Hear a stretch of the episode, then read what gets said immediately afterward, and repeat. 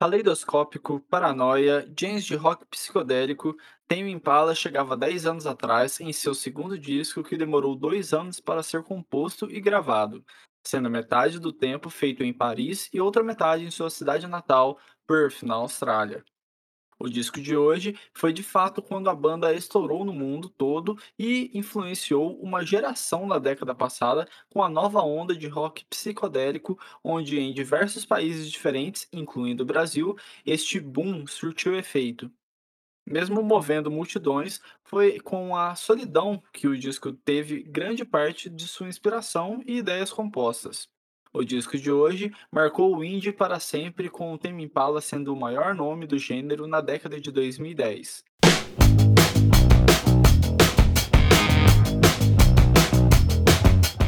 E aí, galera, estamos começando mais um Dissecando.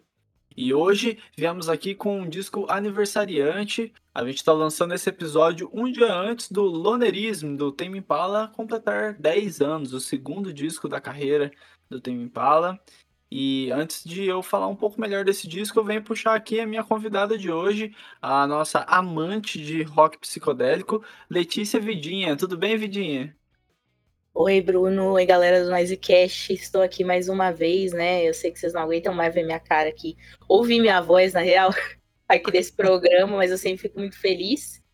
E, bom, esse episódio acho que vai ser foda, porque vocês acreditando ou não, tem Me Pala entrou na minha vida recentemente, graças ao nosso Bruno Noise da galera. E, e é isso, estou aqui para discorrer sobre isso e muito feliz novamente em ser convidada para esse programão da porra. Pode falar a palavra aqui? Pode. É isso aí. É, a gente já logo vê, né? O tanto que a Vidinha é modesta, mas pode parar com isso, Vidinha. Todo mundo certamente gosta muito da sua presença aqui no Noisecast. E, né, para quem ainda não segue o arroba Noisecast Underline no Instagram, tá perdendo muito, hein? A gente sempre fala de lançamentos do mundo da música por lá. Quando tem episódio novo aqui no Noisecast, a gente posta por lá. E, inclusive, né, coloque em votações quais discos vocês querem ver, artistas, enfim. Eu sou arroba Bruno Fonseca XX e todos os discos que a gente acaba trazendo aqui, a gente faz um vídeo de curiosidades. Seja lá no Instagram pelo Noisecast e também pelo TikTok. Então, se você gosta de acompanhar coisas também no TikTok, vai lá e aperta o seguir para o Noisecast, a gente agradece demais. Vidinha, passa aí também as suas redes, porque né, você também é uma podcast aí, um podcast excelente, inclusive eu recomendo a todos. Passa as suas redes para galera. Bom, gente, vocês podem me encontrar lá no Raposa de Martcast, né, meu querido podcast Cultura Pop, que o senhor Brunois está fazendo participações especialíssimas por lá. Então, se você gosta desse Noisecast aqui, também vai dar um, um bisoio lá, que o Bruno também tá dando pitaco marciano, né, Bruno? Mas é.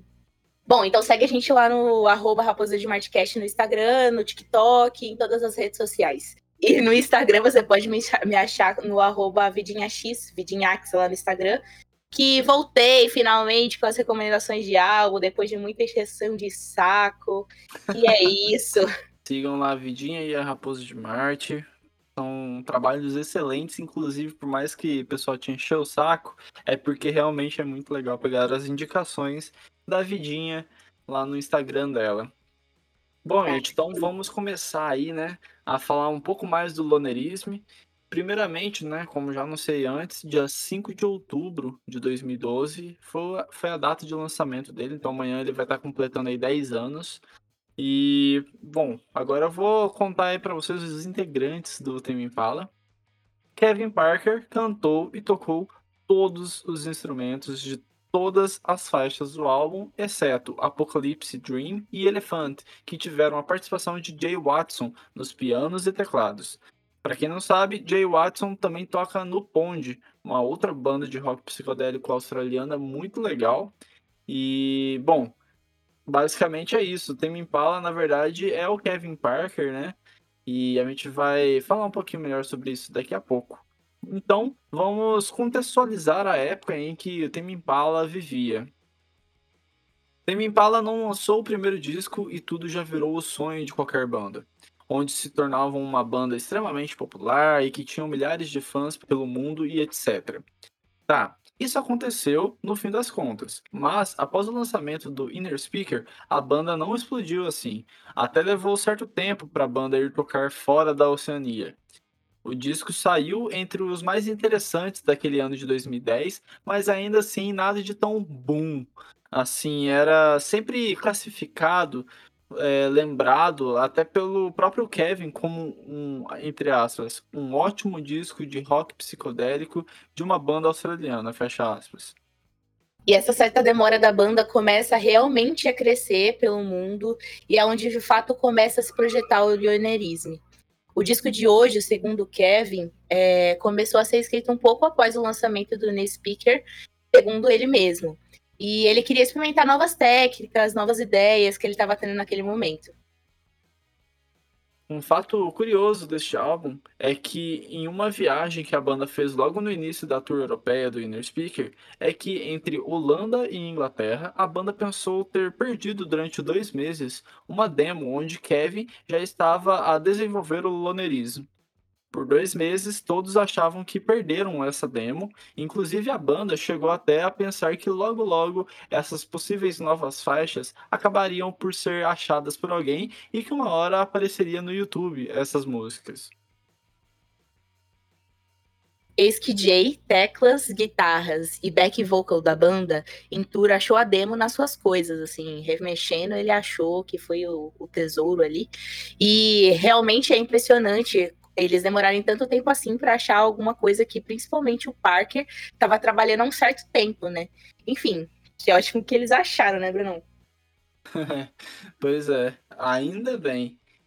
E Kevin disse ao The Guardian lá em 2012 que as músicas e ideias vêm como flashes na cabeça dele e que ele poderia fazer uma música em uma noite, mas as coisas ficam mais complicadas na hora de mexer em suas composições. Ele fica editando, reouvindo, testando e, enfim, até soltá-las de fato, acaba por se passar até semanas. Parker é bem perfeccionista em gravação e a gente sabe que isso até se agravou com o tempo, mas isso é um assunto para outro programa. Porém, Parker mesmo completou, né, dizendo que isso é um ciclo vicioso dele mesmo, inseguranças, de criar as músicas, enfim. Então, ele testa diversas baterias, efeitos, pedais, e tudo fica mais complicado na produção, porque podemos dizer que os resultados finais sempre dão muito certo. Mas o cara fica encucado, né? A gente entende, a síndrome do impostor é foda. É bem isso. Eu também acho que a síndrome do impostor nele é bem pesada. E a gente vê isso em prática nesse disco, a ponto de que, quando o Kevin está em produção de seus álbuns para o Tame Impala, ele se tranca e se isola de tudo e disse que às vezes, só às vezes, faz umas pausas no isolamento quando passa muito tempo neste processo. Em lonerismo, ele passou um ano em Perth, na Austrália, e mais um ano na França, mal aproveitando as cidades, as pessoas, mas sim gravando e editando o seu novo trabalho na época.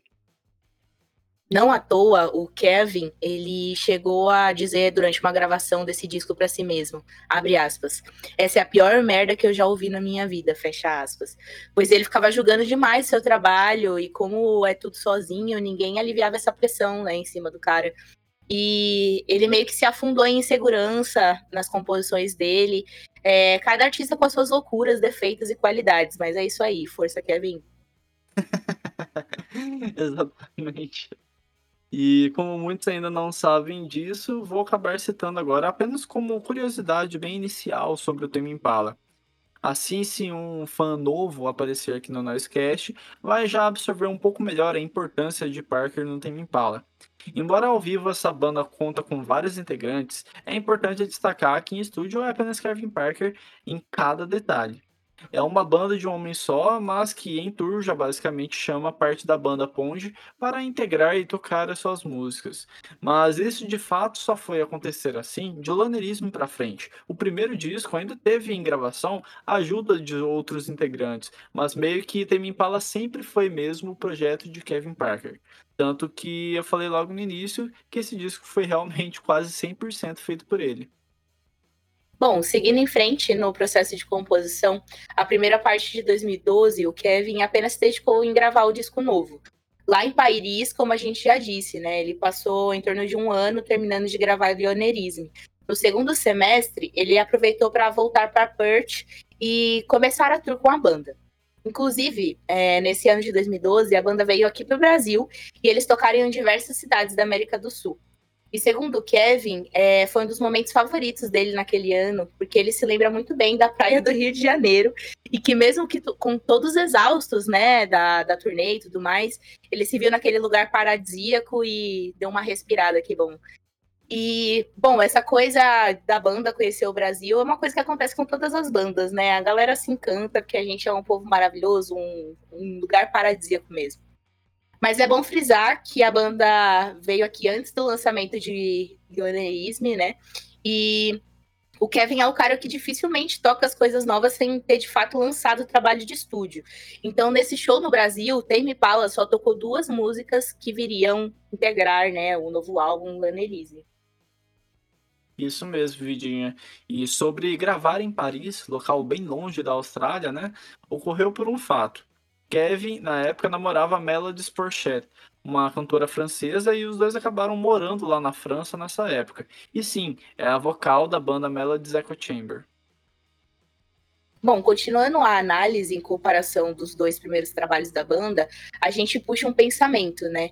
O Inespeaker é mais roqueiro, tem bastante guitarra, baixo, bateria, e o lonerismo, é claro, tem bastante disso, mas é, tem menos do seu antecessor. Agora a gente vê mais os synths aparecendo, mais teclados, o que só enriqueceu, né, sonoramente o, o, grupo. Inclusive é um ponto que a gente gosta de frisar que esse disco ele tem muito mais instrumentos em diversas faixas e muito mais cheio, robusto, né, sonoramente do que o anterior. Isso é uma diferença muito boa em evolução do som lá do Tame Impala. E a respeito do nome dado ao disco, o leonerismo, segundo Kevin, era uma palavra que representa bem o disco para ele e tudo que tem nas faixas, né? E a gente concorda, pensando que o Kevin passou dois anos seguidos trabalhando no disco quase sozinho, é bem o que ele deve ter sentido.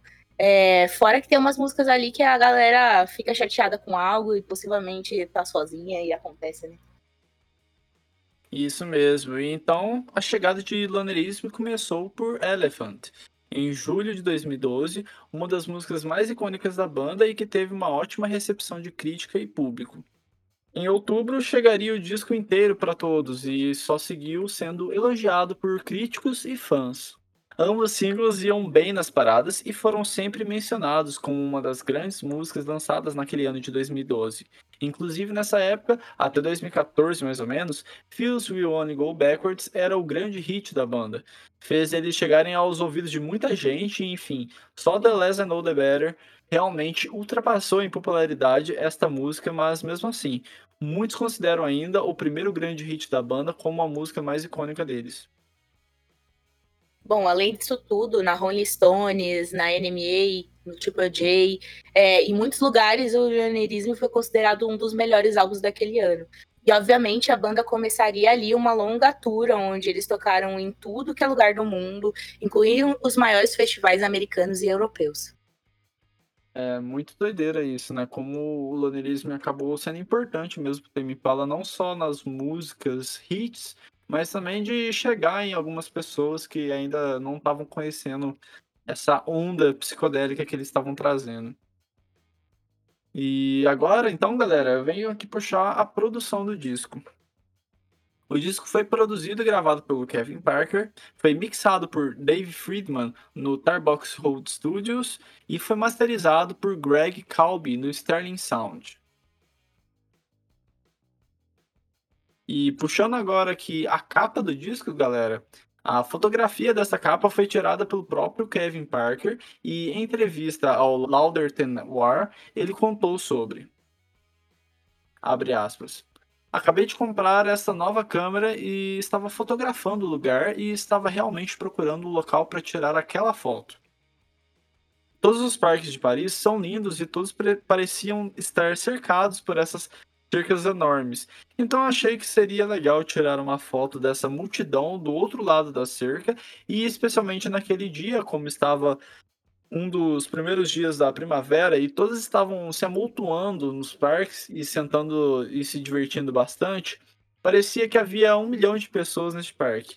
Uma cena meio utópica de verão, muito divertida, que é guardada por essas enormes barras de ferro. Como se estivesse olhando para aquele mundo, mas de fora, que é meio como que eu vi o lonerismo. É isso que a imagem está tentando dizer. E Vidinha, me diz aí, o que, que você acha dessa capa de disco?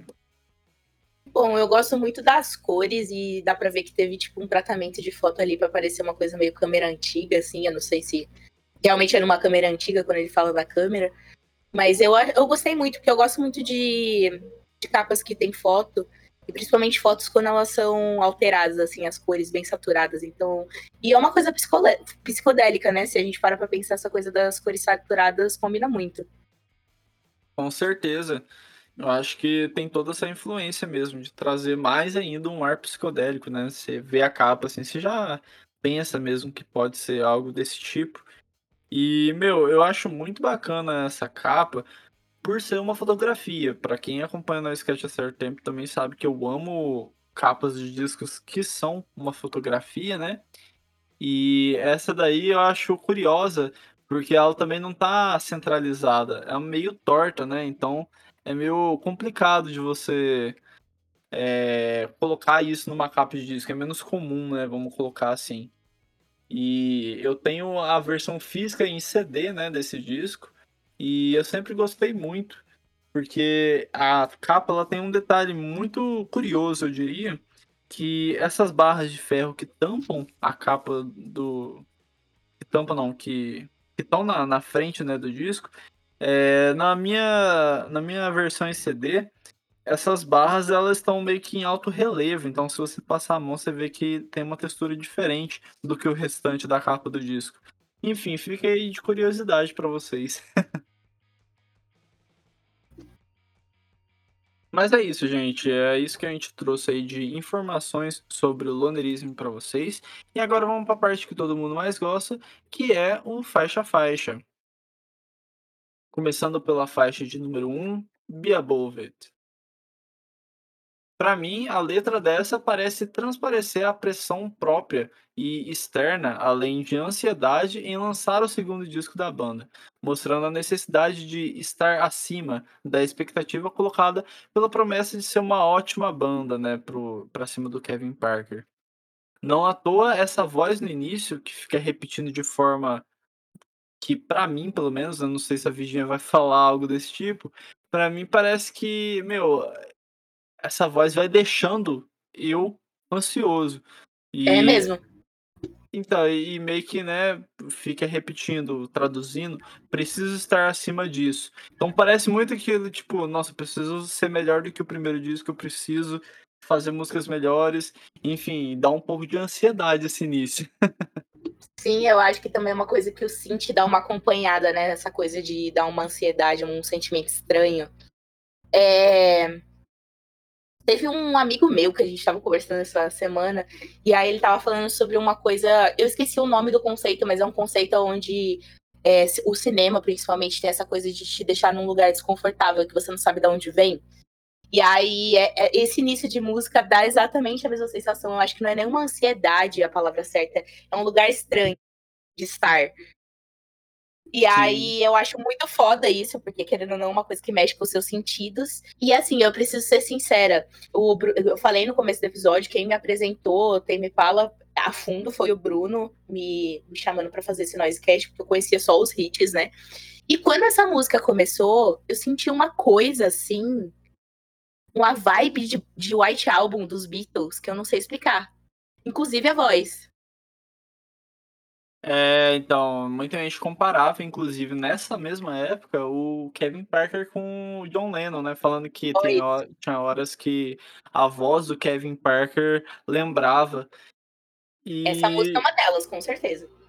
É, então, e realmente lembra um pouco mesmo, mas enfim, o Kevin Parker falou que achava legal essas comparações, mas que não achava tão ideal, principalmente porque ele nunca foi um grande fã de Beatles. Ele já falou, inclusive, que o, o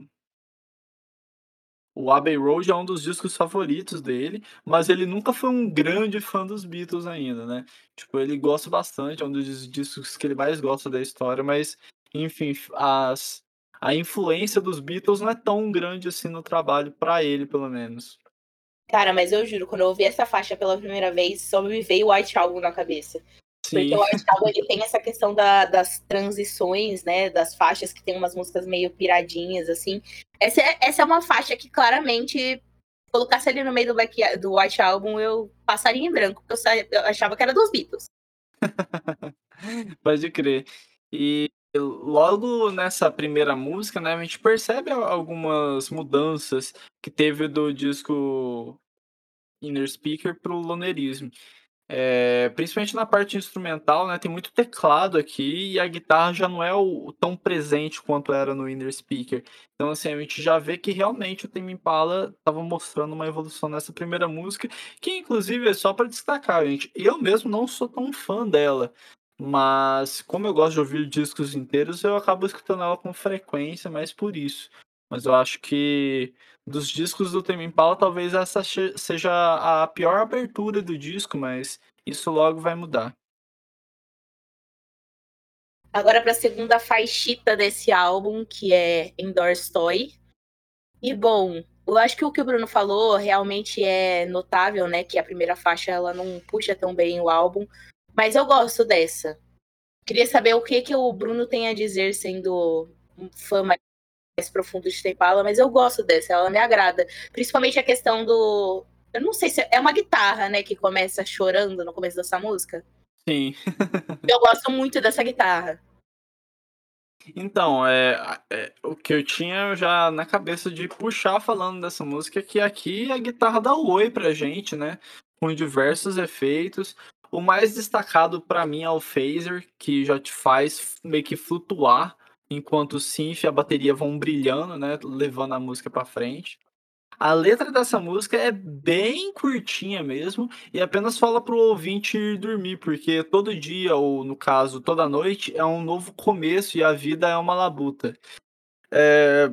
Meu maior destaque mesmo nessa música é que eu gosto de como o Kevin canta nessa faixa.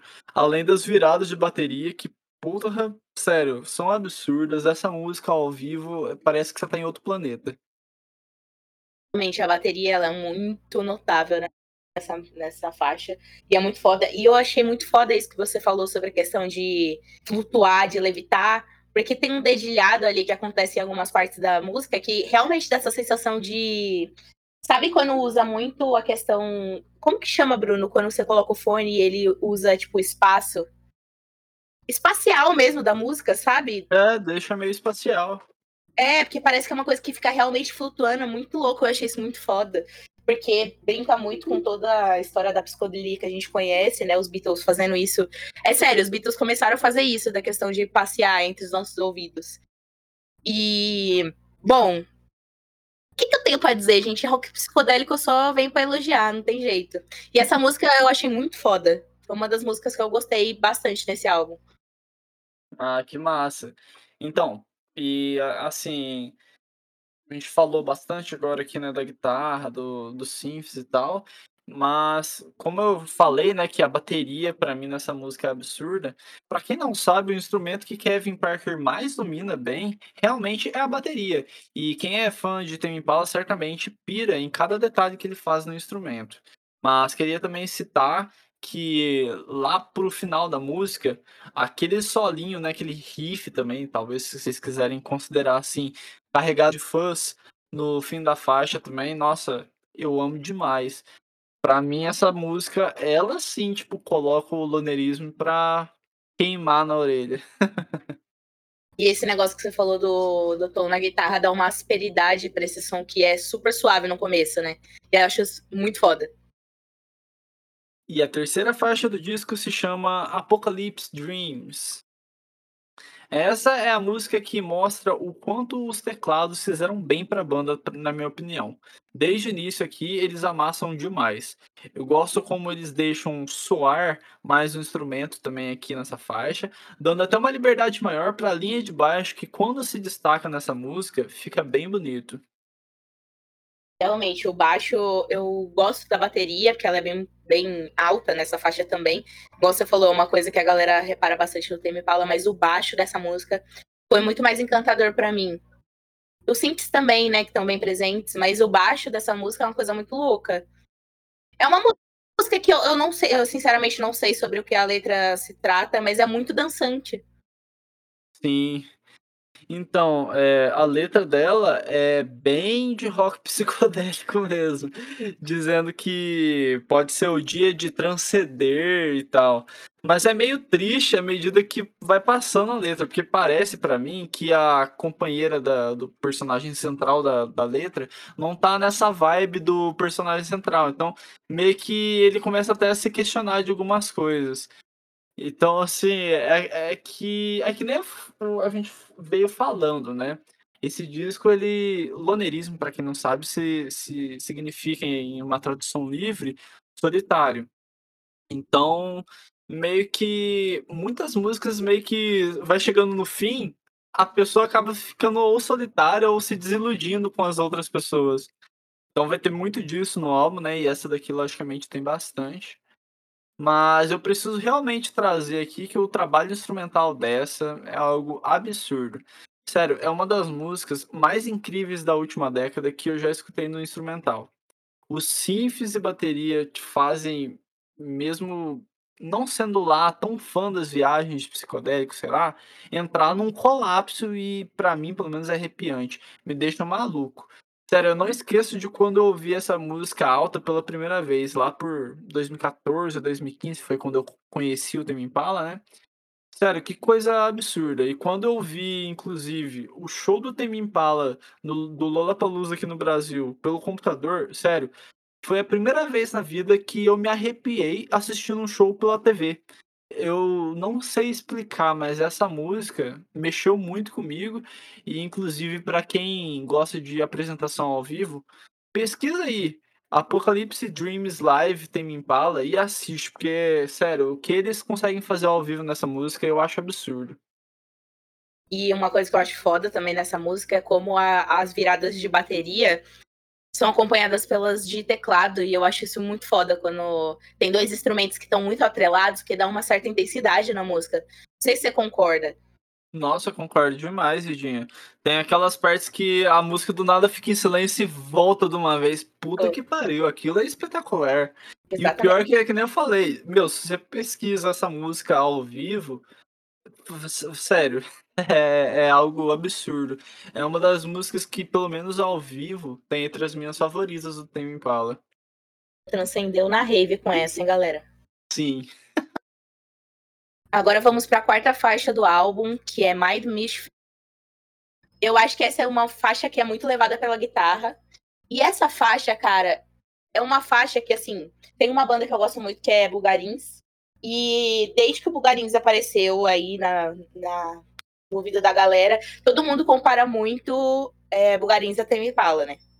E essa faixa é uma faixa que eu vejo muita similaridade do som deles.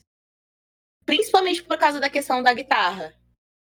Você também repara isso, cara? Porque, tipo, é uma, uma faixa que tem muita similaridade com as faixas de guitarra do Bugarins. Não, é, o Bugarins é uma das bandas que, que nem eu falei no início do programa, porra, se não fosse Tame Impala, eu talvez diria que nem pudesse existir. Porque é por isso que eu acho que o Tame Impala é tão influente. Porque o som que o Tame Impala começou a se popularizar novamente influenciou muita banda, inclusive o Bugarins já falou, tipo, umas três, quatro entrevistas, que o Tame Impala influenciou demais o início da carreira da banda. E Pô, essa música, eu acho que realmente, pelo pouco que eu conheço a fundo do Bugarins, eu acho que é uma das que, pô, dá pra ver que teve influência, sabe? E... Cara, principalmente a faixa, a faixa, a guitarra dessa faixa. Eu juro Sim. pra você, eu vou mandar uma música que eu que é muito parecida para você depois. Eu esqueci o nome agora, mas eu vou mandar pra, muito parecida com a faixa desse, com essa faixa de guitarra. E uma coisa que eu gosto muito também nessa faixa é o dedilhado da guitarra, não só a guitarra, mas o dedilhado que tem em umas partes da música, principalmente do meio para o final, que é, é, traz muito daquela coisa que a gente estava falando na faixa é, uma, é, na, na, segunda faixa desse álbum, que é a coisa do flutuar, que eu também acho muito foda e que tá muito presente, né, nesse álbum. Sim, é. Aqui acho que, que o Kevin trabalhou um pouco mais nessa parte de fazer a gente flutuar e coisas do tipo. E, bom, eu, eu fico feliz, Vidinho, aqui, pelo que você estava falando, porque é um dos riffs de guitarra que eu mais gosto do Tame Impala. Mas não para por aí. Eu gosto também da caixa da bateria aqui, que quando ele fica batucando é muito legal. A linha de baixo, que demora a entrar, mas quando entra nessa música é boa demais. E a letra dessa música mostra uma frustração novamente de como se ele quisesse ficar com alguém, mas parece que não é recíproco e tal. Aí o Kevin completa que daqui para frente ele vai começar a ser diferente em como pensar e agir. Eu acho que esse instrumental reflete bastante essa questão da melancolia, diferente da outra faixa, né? Que tem uma certa melancolia ali do personagem principal, como você falou, mas é um, um instrumental mais alegre, né? Mais pra cima. Sim. Essa eu acho que reflete bem. É, então, letra. parece que. É que, meu, não sei nem se eu vou conseguir dizer em palavras a sensação que eu tenho. Porque, tipo, se vocês pesquisarem, essa música tem um clipe super legal, inclusive. Mas para mim é como se a pessoa chegasse no, no seu crush da vida e tentasse se aproximar mais. E sabe quando o crush vai lá e tá com um balde de água fria em você? Parece que faz nessa música, né, a sensação que dá com o ritmo é que quando joga esse balde de água fria, aí meio que começa aquela parte dos sintetizadores que você meio que começa a viajar, sabe? Sim. Você sai até do seu corpo de tanto que foi forte o baque da rejeição, vamos colocar assim. Enfim, álbum psicodélico, estou viajando mesmo e é isso. é, mas assim, eu também gosto demais dessas transições que a música tem. Toda vez que eu ouço, parece que a gente começa a viajar para fora do planeta mesmo. E é claro que o phaser, santo phaser, aqui ajuda muito, mas é de uma forma que prende, pelo menos eu, demais. O instrumental realmente me pega nessa música e eu gosto como o Kevin canta também, mesmo que com um tom mais agudo que normalmente temos no disco. Exatamente isso, que a voz dessa música também é uma coisa que me chama muita atenção, porque ele usa de uma forma muito muito suave, mas ao mesmo tempo marcante, sabe? Nessa faixa. Sim. Eu achei muito foda também a parte da voz.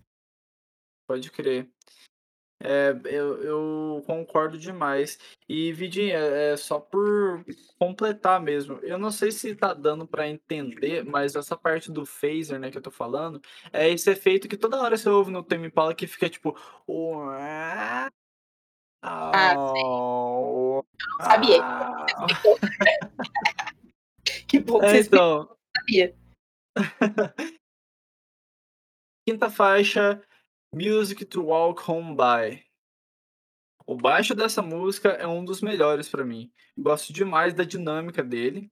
E, gente, a letra dessa música, embora o nome te indique ser uma coisa, é outra completamente diferente.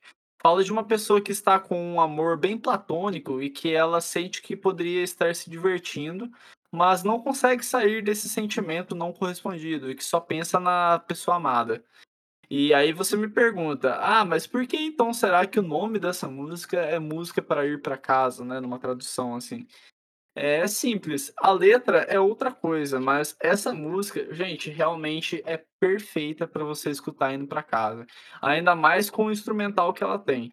Sério, gente, cada virada de bateria que essa música tem, cada riffzão de baixo, porra, dá certo demais. E inclusive uma curiosidade aqui, o Tame Impala começou com essa música a me fazer querer andar de metrô e ônibus, mas principalmente de metrô, ouvindo eles.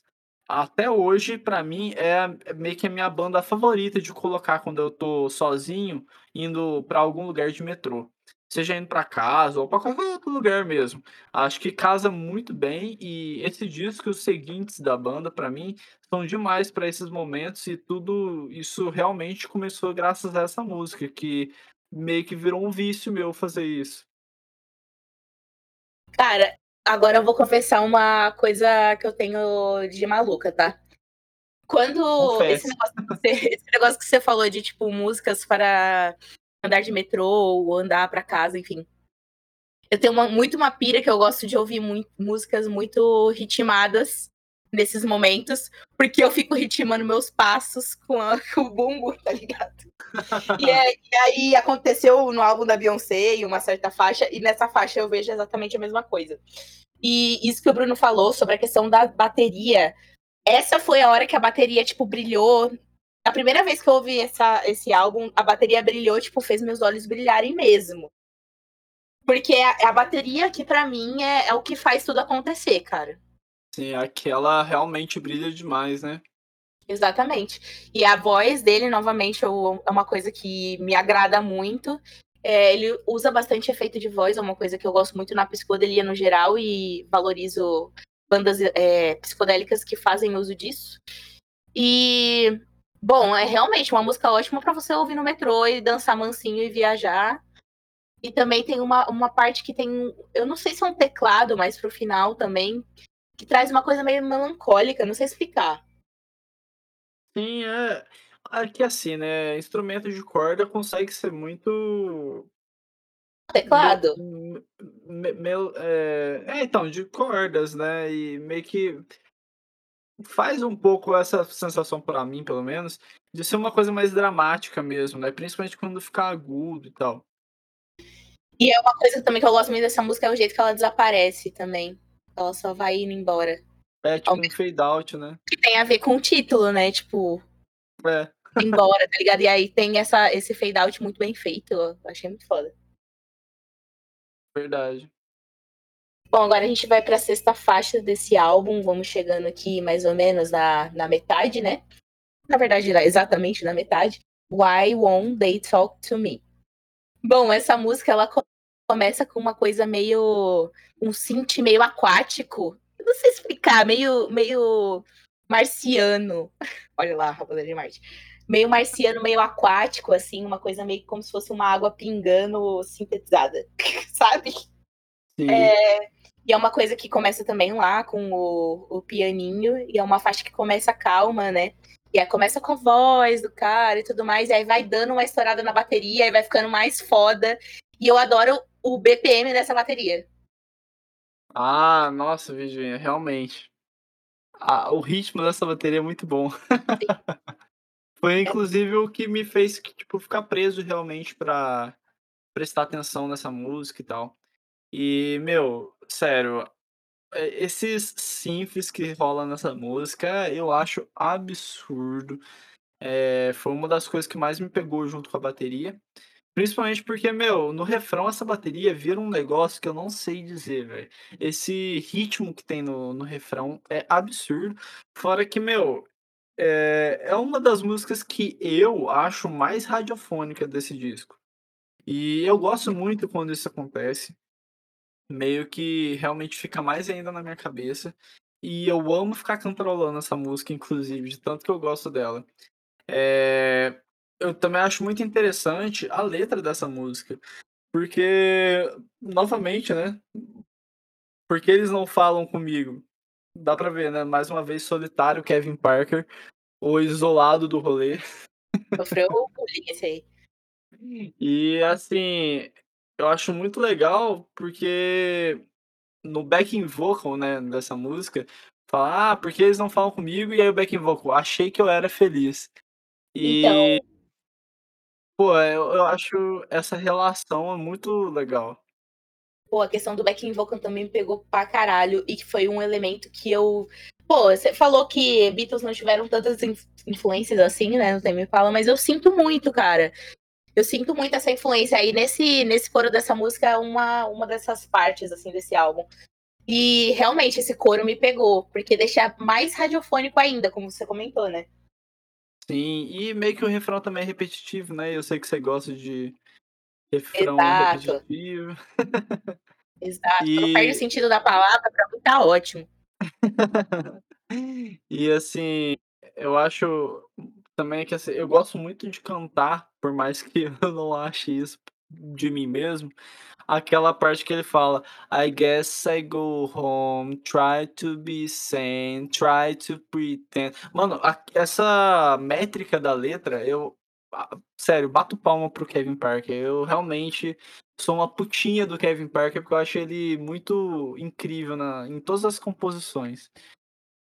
Mas É basicamente a, a letra fala isso mesmo, de um cara que percebe que as pessoas não estão falando com ele, né? E que essas pessoas também não fazem falta pra ele, mas que ele também não faz falta pra elas. E é aquela parte que a pessoa tipo se liga que ela não é tão importante assim pros outros. E que tudo bem, porque ela sempre gostou de ser mais sozinha. E realmente, o Kevin Parker sempre falava em entrevistas que ele sempre foi uma pessoa mais sozinha né, na, na infância e tal. E isso acabou chegando nessa música, né? Como vocês podem ver aí. Ele falando um pouco mais, no disco inteiro, na verdade. E, gente, bateria e synth nessa música é para bater palma também, porque é incrível. A próxima faixa, grande clássico do Tame Impala, Feels Like We Only Go Backwards. É o grande hit do disco, né? E por muito tempo foi o maior hit da banda. Para mim, tem alguns pontos importantes sobre ela. Tem um refrão super pegajoso e radiofônico. Eu lembro que quando eu ainda não gostava de Tame Impala, sim, essa época existiu, essa música já ficava na minha cabeça. E era foda isso, porque, sério, eu não gostava, mas ficava na cabeça. E, enfim, a letra é bem curtinha, direta ao ponto, num clima que pega demais. E eu sei que para quem chega na banda por essa música, pode até estranhar a voz do Kevin. Pelo menos foi o que rolou comigo na época. Mas depois que você meio que familiariza com isso, tudo na música realmente fica bem legal. E assim, a linha de baixo e bateria dessa música é mágica, né? Sim. É, Me ba pega é assim, demais esse baixo. O baixo a bateria são as estrelas dessa música junto com a voz. Não tem jeito. Não tem jeito. Tem a parte dos synths também que chama a atenção da gente em alguns momentos, É, então, mas, eu cara, acho que o synth é muito desnecessário nessa música. Mas não tem como, baixa a bateria chama cara, demais. e assim, essa faixa, igual o Bruno falou, uma faixa conhecida por muitos, eu era conhecida por mim antes de me aprofundar agora, não tem me fala com o Bruno me recomendando e tudo mais. E é uma, assim, não tem jeito, não tem como dizer que isso aqui não é o hit que quase todo indie conhece. E assim, o que dizer sobre esse hitaço, né? Assim, eu acho que é completamente merecido a fama que essa faixa tem. Não tem jeito. É isso, vídeo. Eu também concordo demais. E assim, né, que nem a gente falou, na questão instrumental, velho, eu queria só deixar que realmente as teclas, acho que elas dão uma ambiência espacial que, meu, tipo, é, é muito necessário para essa música realmente ficar na cabeça, né? Porque é, é simples, todos os instrumentos estão bem simples, mas pegam demais. Enfim, não à Voz toa virou hit. E a voz também é, é utilizada de uma forma muito fonética, assim, que gruda na tua cabeça, não tem jeito. É verdade. Agora a gente vai para a próxima faixa, né, que veio agora é, posterior a esse hitaço, que é Keep On Lying, que é uma faixa que é uma das mais compridas, né, desse álbum. Eu acho que é a mais comprida. Ah, não, é a segunda mais comprida desse álbum. E é uma faixa que ela vem, já vem com a voz com tudo na sua cara, né? De novo, vou falar dos Beatles, tá, Bruno? Não gostou, me processa. É, E, assim, essa faixa, eu tenho que ser sincera. Eu não sei se é porque ela vem logo depois do, do maior hit desse álbum, mas ela não me brilhou tanto os olhos, porque eu acho que ela é um pouco mais achatada do que as outras nesse álbum. Eu não sei se eu tô loucona. Então, Vidinha, na verdade, eu, eu entendo muito bem você falar isso. Porque também tem aquele negócio, né? A próxima música é só Elephant. Então, assim, Sim. eu acho que essa música foi muito prejudicada pela posição no álbum também. Sim. Entre as Mas eu. duas, né. É, então, e eu sempre vou achar meio esquisito como essa música entra. Parece meio que uma vinheta. E ao mesmo tempo parece que também é um recorte de Jane mesmo que eles foram colocando na, no disco.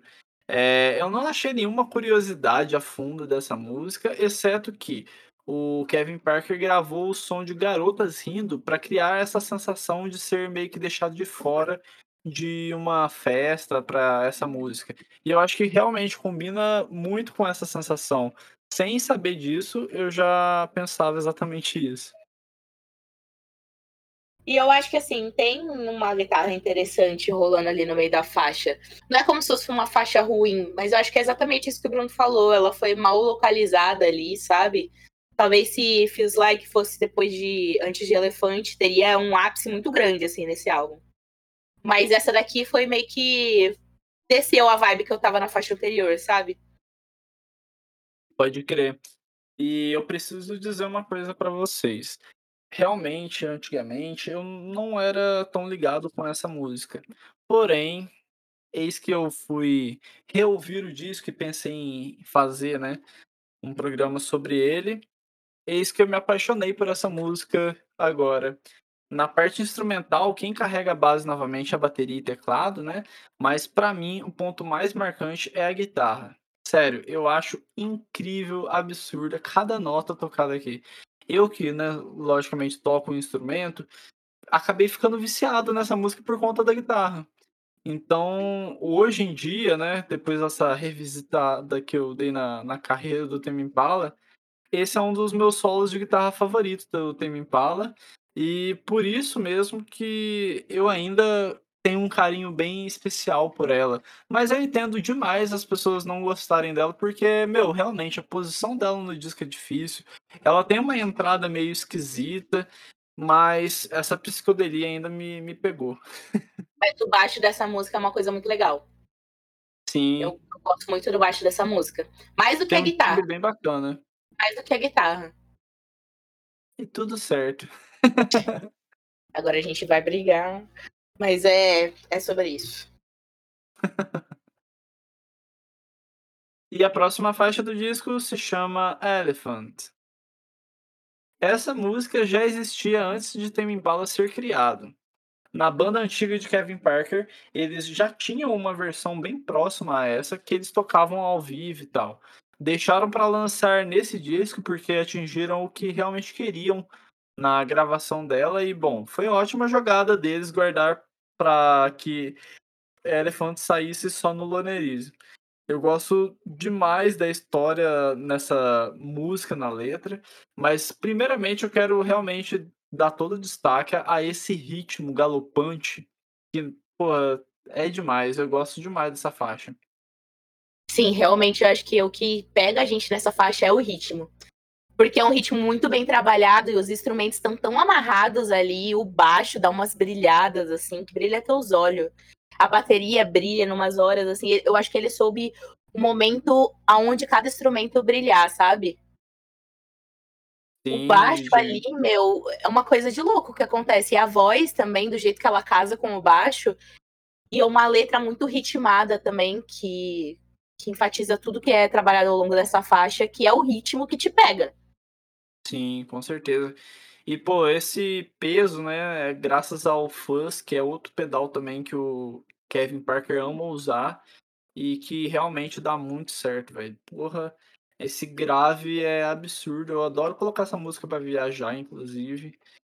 E, assim, né, a história da letra, né, que eu tava falando que eu ia puxar, a interpretação que eu tenho é que é um cara que se acha o cara mesmo e faz as coisas como ele acha, pensa que é, e que ele é popular, e que todos admiram ele. Mas no fim da música, né, no fim da letra, aliás, a gente vê que se ele não aparecer, se ele não estiver nos locais que os outros frequentam e tal, ele não fará diferença alguma para ninguém. É, então, assim, eu achei muito legal conseguir transparecer isso numa letra, né? E da forma que foi escrita. É, é um absurdo o instrumental dessa música. Os teclados fazem toda a diferença, inclusive na transição. Dão um up mesmo quando eles se destacam. E, meu, o ritmo dessa música, do, do início ao fim, é foda. Cara, tem uma hora que acontece uma coisa que eu acho muito foda. Que eles abafam como se todos os instrumentos estivessem embaixo de um travesseiro. Sim. E aí depois tira, e aí acontece uma parada muito louca e o Cinti entra te gritando na orelha. Eu acho muito foda essa parte da música. É, isso. Eu diria que isso daí é meio que um exemplo do que o Tame Impala acabaria usando nos próximos discos, inclusive, que acontece isso com certa frequência. E o teste foi aqui e deu muito certo, porque, meu, ele abaixa e quando volta, parece que volta até mais alto. É bizarro de bom. Sim, não é nem uma baixada que eu sinto, é meio que uma abafada mesmo. Eu achei Sim, isso é. muito foda. Exatamente, é eu que me. Eu falei de uma forma errada. Nossa, Mas é assim, exatamente isso mesmo. E agora a gente vai para a oitava faixa desse álbum, que é She Just Won't Believe Me. E essa faixa é uma faixa super curtinha, né? Que eu acho que só serve para dar ambiência, né? Nessa, nessa troca de faixas. Principalmente é, até a metade, que é onde a música de fato começa, se a gente for contar pela voz. E nesse começo rola um synth ali, bem ambiência, bem flutuante, como a gente diz que a gente vê em algumas faixas desse álbum. E aí começa uma voz que parece que o John Lennon levantou do túmulo. E aí. Junto com um tecladinho. Mas eu acho que essa faixa, para mim, é, é, não é uma faixa ruim, é uma faixa interessante. Uma faixa curta interessante, mas é só de transição, assim, na minha opinião.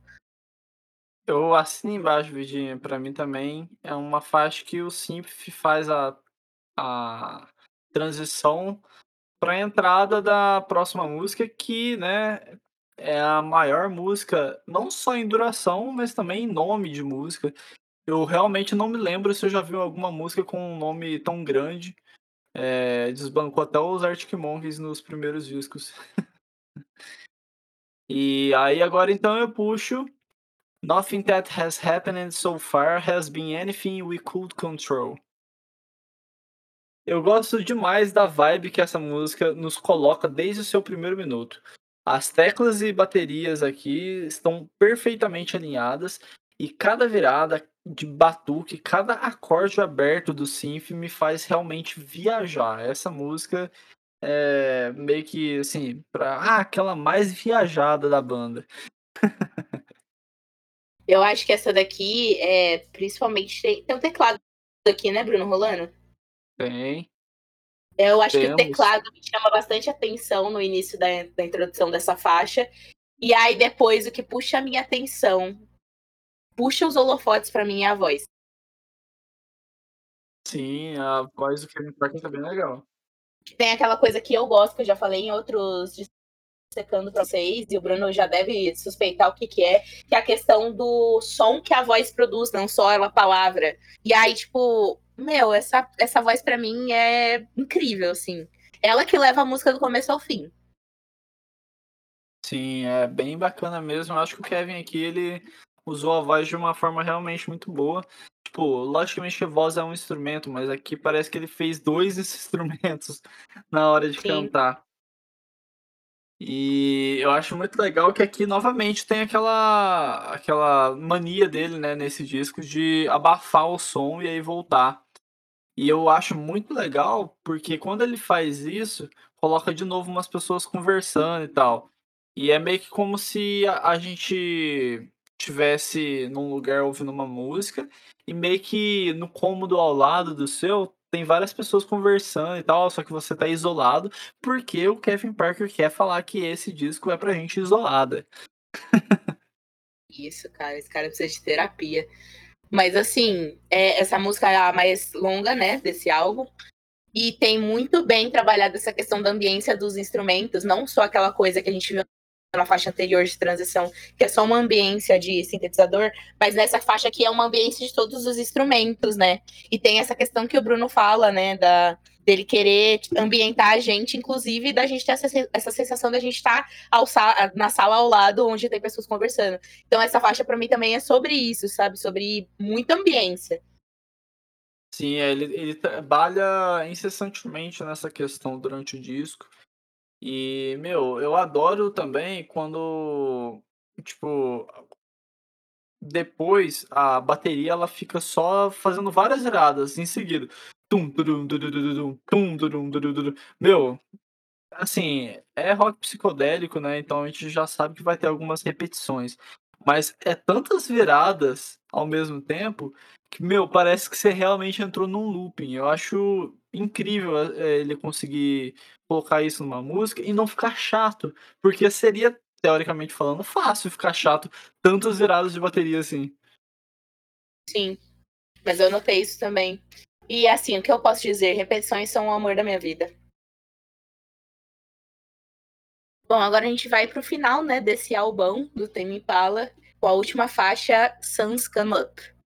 Que começa com um tecladinho, com um pianinho ali, super legal.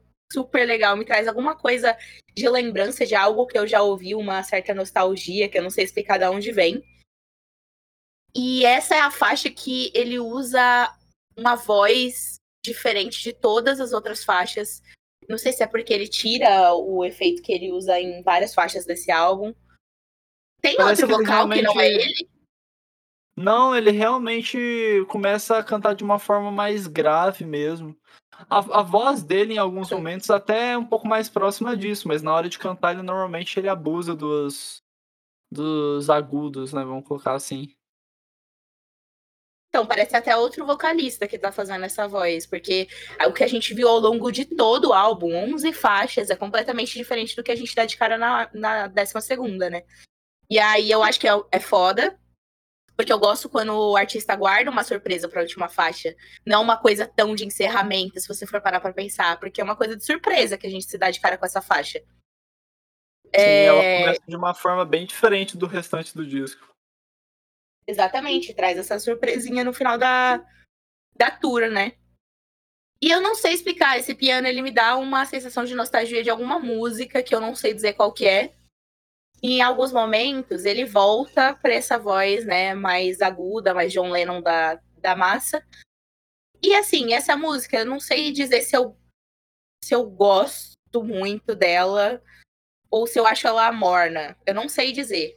Mas eu sei que tem algumas interferências que acontecem nela que eu acho interessante, que a música para e aí fica uma guitarra ali solando meio que na solidão, abafada. Eu acho foda. Mas eu não sei se dizer se eu acho ela mediana ou se eu acho ela boa. Legal a sua análise, Vidinha. E, bom, vou trazer aqui algumas informações pelo que eu pesquisei. Então, vamos abaixar o clima aqui desse disco, porque a coisa agora ficou mais triste. É, basicamente, para mim, essa é realmente a música mais triste do disco e talvez até da banda, assim, de toda a discografia mesmo. Enfim, o piano com o Kevin, né, meio que sola quase a música toda. E basicamente o Kevin tá cantando sobre um término de relacionamento. E como se já não bastasse, o fim dessa música ainda trata de uma referência que Kevin faz a seu pai. Os pais dele se separaram há anos e anos atrás. O pai dele tinha uma situação financeira boa, já a mãe dele tinha um pouco dinheiro mesmo, assim, ela tinha que trabalhar para conseguir sustentar a casa e o Kevin, né? E depois da separação deles, Kevin sempre teve o pai ausente, o que claramente tem um certo trauma ali nisso. E seu pai morreu de câncer. Por isso, no fim, ele canta Playing his guitar while he's dying of cancer. Oh, my father, why won't you answer? Que, né, basicamente tocando guitarra enquanto morre de câncer. Uh, oh, meu pai, por que você não me responde? É, velho, é uma das músicas é, mais depressas que eu conheço. Obrigada, Bruna. A galera não precisava saber disso, gatilhos. Quase ninguém tem pai, entendeu? E você faz isso com a sua audiência. Foda, porque. Mas assim, eu acho absurdo, tipo, ele, tipo, ficar nessa de contar um fim de um relacionamento e tal. Ainda mais por ser só voz e piano, né? E aí, no final, ele ainda parece até que ele, tipo, se desiludiu mais uma vez no disco num relacionamento, e aí ele não tem com quem falar, né? Ele é meio solitário e tal. Aí ele procura o pai dele, que é um pai ausente, então logicamente não deu atenção ao seu filho. Então, assim, meu, cara, que, que bad vibe que esse disco acaba. Acaba, né, Mas, né, Nossa, pesado. Mas para não deixar tão horrível assim, o Kevin pega sua guitarra e começa a fazer um solo, sei lá, fica tocando, né? E sempre que eu ouço essa música, me faz imaginar que ele tá tipo de frente pro mar, observando um pôr do sol da vida, sabe? Tocando bem tristemente o instrumento, solitário, é claro. E, meu, embora o clima pesou pra caralho e tudo mais, eu amo essa música. Eu acho ela extremamente triste, mas exatamente, tipo, muito bonita de ver, assim, o a forma como ele acabou desenvolvendo o fim do disco, né. Coloca lá um piano e voz, deprê total, parece até que é uma música do Radiohead, mas não, é o Kevin Parker mesmo. Não, mas realmente essa música ela cumpre o papel de ser melancólica, porque puta que pariu. Puta que É. pariu. E naquela parte que, que ele fala exatamente essa frase que você citou anteriormente, é muito melancólico, até o jeito que ele usa a voz, sabe? Aquela coisa meio arrastada, meio, meio suspirando pra dizer o que tinha pra falar. Mas é assim, é igual eu falei. Essa música, em alguns momentos, ela batia forte. Tipo, você ficava, ai, que música legal, mano.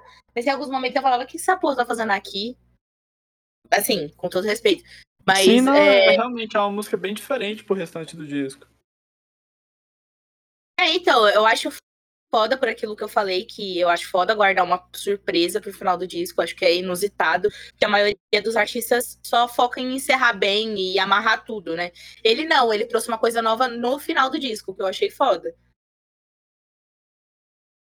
É, então, é bem isso, Vidinho. E, assim, uma coisa também que eu queria só trazer, né, é, para encerrar mesmo as minhas considerações dessa faixa, é que, assim, é, eu acho que é realmente o meu gosto pessoal, assim, que essa música meio que bate bem, principalmente por conta do jeito que o Kevin canta, sabe? Eu acho como que eu posso dizer? A forma como ele consegue cantar a letra dessa faixa me pega demais. Então, mesmo abaixando o tesão e tudo mais, eu queria só dizer que eu ainda assim adoro essa música. e é isso, galera. Assim a gente encerra mais um faixa a faixa. Não era a intenção baixar aqui a, o clima, mas enfim, né? Culpa do Kevin. Vamos Parabéns. reclamar com ele. E, bom, agora vamos levantar o clima de novo, né? E, Vidinha, diz aí pra gente qual a sua faixa favorita do Lonerismo. Ai, rapaz.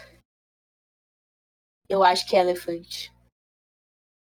Eu comecei Boa. com, com um conceito, né, já trabalhado em Feels Like, porque é uma música que eu já conhecia antes de destrinchar esse disco. Mas a, é, Elefante foi uma música que me pegou muito. Principalmente por ser nova pra mim e ter esse ritmo tão foda, eu acho que foi a que mais me pegou. Entendo demais, Vidinha. Quando eu comecei a escutar a banda, Elephant também foi a música que mais me pegou. E ótima escolha, enfim. Tá até hoje entre as minhas favoritas da banda também. Mas a música que eu acabo realmente escolhendo como a minha faixa favorita acaba sendo Mind Mischief. E, cara, desde a primeira vez que eu realmente parei pra escutar a banda, essa música se tornou minha favorita. Tudo nessa música eu acho perfeito. O clipe é muito legal, tipo, é um dos clipes mais interessantes do Tame Impala. E olha que eles têm muito clipe bacana. E, enfim, Mind Mischief é o amor da minha vida. E é isso, gente. Agora então a gente puxa aqui agora a nota do disco. Bom, Tame Impala, né, é fácil a gente realmente ficar batendo na tecla de que é uma banda super influente e que esse disco ajudou ainda mais ao indie rock realmente começar a ir mais para terras psicodélicas. Mas eu vou focar aqui, aqui também em falar também da evolução da banda, né? Como eu trouxe no início do programa, o Tame Impala era realmente mais bateria, baixo, guitarra, bateria, baixo, guitarra e ficar dentro disso. A evolução que o Kevin Parker já trouxe em apenas dois anos de lançamento, com pianos e synths a todo momento usado aqui no Lodeism, deu certo demais. E embora o disco não comece da melhor forma possível, da segunda faixa em diante, opinião pessoal minha aqui, parece que dá tudo certo, o caldo entorna e fica tudo maravilhoso mesmo. E tem músicas aqui que eu realmente considero impuláveis, porque elas vão casando cada uma das letras, cada um dos ritmos, enfim, até as transições, né, com música que tem menos de um minuto para outra música que é a mais longa do disco, encaixa tudo super bem. Enfim, por conta de realmente conseguir fazer um disco que, para mim, fica bem redondo, o Lonerismo, que é cheio de hits e com músicas que até hoje ah, os fãs adoram ver, inclusive ao vivo. A nota pro Lonerismo no Noisecast é de 8,5. E é isso, galera. Obrigado por cada um que está escutando aí até o final esse episódio aí do Lonerismo do Tame Impala. Feliz aniversário, né? 10 anos, já é um disco aí que tem uma estrada já. E caso você tenha gostado, vai lá, siga o arroba Underline no Instagram, dá cinco estrelas aí na sua plataforma de áudio pro Noisecast, isso ajuda muito na nossa divulgação. Vidinha, obrigado demais por topar fazer isso aí, conhecer o Temi Impala um pouquinho e dar todas as suas opiniões psicodélicas sobre o disco. Amei. Mas eu acho que foi uma surpresa muito grata. Eu falei pro Bruno que eu estava esperando apenas um empurrãozinho de um, um bom amigo para explorar é, a discografia do Tame Pala e eu fico feliz que foi o nosso Noisecast favorito. E, bom, eu gostei muito de falar disso com vocês, porque eu sou suspeita para falar de, de música psicodélica, né? E a psicodélica não tem jeito. E eu tô muito feliz de ter participado de mais um Noisecast, então é isso. Eu espero que vocês tenham gostado e vocês continuem gostando das minhas participações por aqui. E Bruno me chame mais vezes. Opa, pode deixar, Vidinha. O que não vai faltar é eu te chamar. Aê. e é isso então, gente. A gente vai encerrando aqui mais um Dissecando. Logo a gente volta com mais episódios. Vidinha, obrigado. E sigam lá a Raposa de Martcast. Sigam a Vidinha X no Instagram. E quem quiser me seguir, eu sou Bruno Fonseca XX. Logo a gente volta. Um abraço e fui!